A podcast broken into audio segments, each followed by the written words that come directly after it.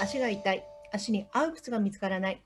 横脚やむくみを改善したい、そんな女性のためにお届けしています。はい、今日も参ります。足元作りの基礎講座に寄せられたあご相談、お悩みに対する Q&A 方式でお答えするシリーズとなっております。それでは参ります。今日はですね、ちょっとね、歩き方にちょっと集中して、えー、お悩み集めてみましたよ。はい。それでは、あ足元のお悩み。母に歩き方がみっともないと子供の頃から注意されてきました。うん多いかもしれませんね。いつも足をする音がしますし、いつも靴は3ヶ月で買い替えます。コスパが悪いですね。正しい歩き方を検索してたどり着きました。ありがとうございます。えっとですね、これ結構多いです。あの子供の頃からっていうね、お母さんから言われてる。で、今はもう旦那さんからああなたが歩いてるのはもう足音でわかるとか言われたりね、そういう方も多いです。で、この方も同じ、えー、足をする音、これ、つまりすり足だっていうことだと思うんですよね。こう、すりすりすりすり。正しくはこう、足をこう、ローリングさせるのが正しい歩き方ですけど、こういうすりすりすりすり。まあ、まだパタペタペタの方がいいんですね。スリスリスリスリっていう感じですよね。うん、だから正しく足が動かせないのだろうなというふうに思いますし靴が買い替えを3ヶ月タームっていうのはねちょっと短いだから高い靴が買えないんだと思いますよもったいなくてねでもやっぱり足をすらざるを得ない動かし方をやっぱりする理由がそこにありますしそれがねこの靴のせいだと私なんかは予想をするわけなんですけれどもね。うんまあ緩い靴履いてたらスリスリしないと靴が脱げちゃうよねっていうのがまあ大前提としてあるんですよ。で正しい歩き方を知りたいということですけれどもまあ正しい歩き方っていうのはね指を使う歩き方なんです。でただね、あの今、浮き指、指がね、こう地面につかないで浮いちゃってる人がとっても多いので、指使って歩いてくださいと言っても使えないというのが現実なんですよ。ですからこの足の指をいかに地面に下ろすかというのがまず第一のテーマだと思っていただきたい。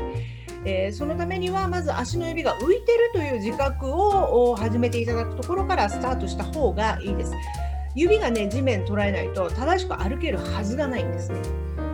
でそのためには足を正しい骨格に何かしらの方法でしなくてはいけなくてそのための靴であったりそのためのテーピングであったり、まあ、いろいろ方法はねありますけれどもまずは足の指が浮いてるんだという自覚をするところからスタート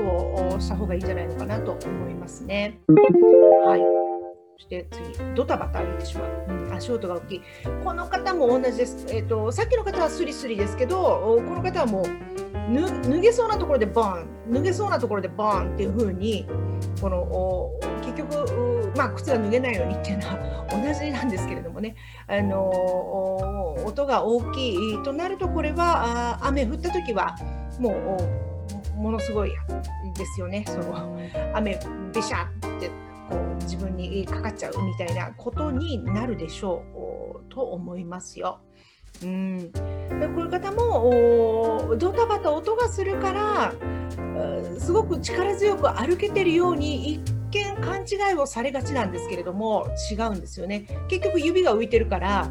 うん、あの結局ここがまあ23.5センチだとしても実質この指の手前までの長さしか足をね使ってないってなったらまあ実質20そうね1.5センチぐらいのところでいろいろやってるわけですからまあ効率悪いわけですね足の使い方としては。だから足音も大きくなっちゃうということなんですよね。うん、はいじゃあ次。歩くのが遅くなってどんどん追い抜かれていくのでどうすれば歩く速度を速くできるのか教えてほしい今まで筋トレなどしていたが足の速度は速くならない。あね、これはね筋トレ頑張ってる方も足はねまた別の話なんですよ。筋トレで足をちゃんと鍛えたことってありますかね？で足の何を鍛えたかでも全然また違いますし足鍛えても結局ね指が使えてないと歩くのは遅いままなんですよ。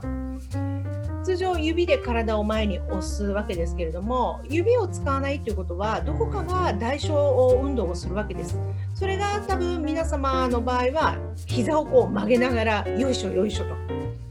と。のっしのっしと歩いたりとかね。あのー、まあなんか変なね歩き方をしてる。それは大体皆さん指を使ってないからそういう歩き方になってるんですよ。でもそれも自分では気がつかない。なぜならそれがその人にとっての日常だから。だからやっぱり第三者の目が必要なんですね。でこの方も多分体力すごい自信あるんだと思いますよ。筋トレやってるから。でも筋トレついてても足が弱々の人っていくらでもいます、うん、自信持ってねうちにいらっしゃっても足が全然ダメだったっていうお客様は結構いらっしゃるんですねですからまずはあおそらくこの方指使ってないから歩くのが遅いわけなのであのそれを客観的にねあの自覚をするためにウォーキングのチェックをしてくれるところに行って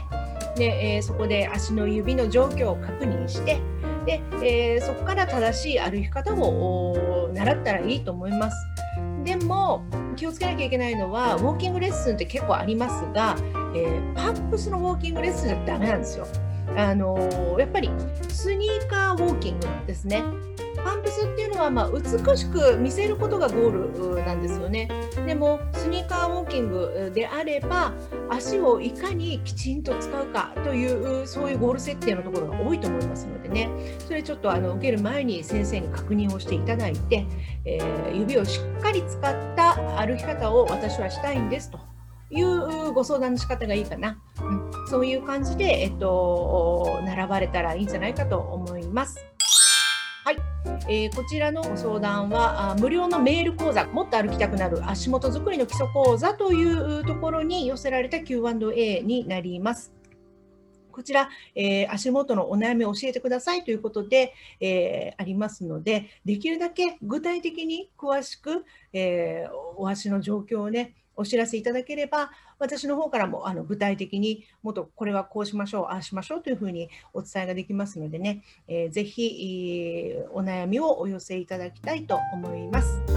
はい、それでは最後までご視聴いただきましてありがとうございました。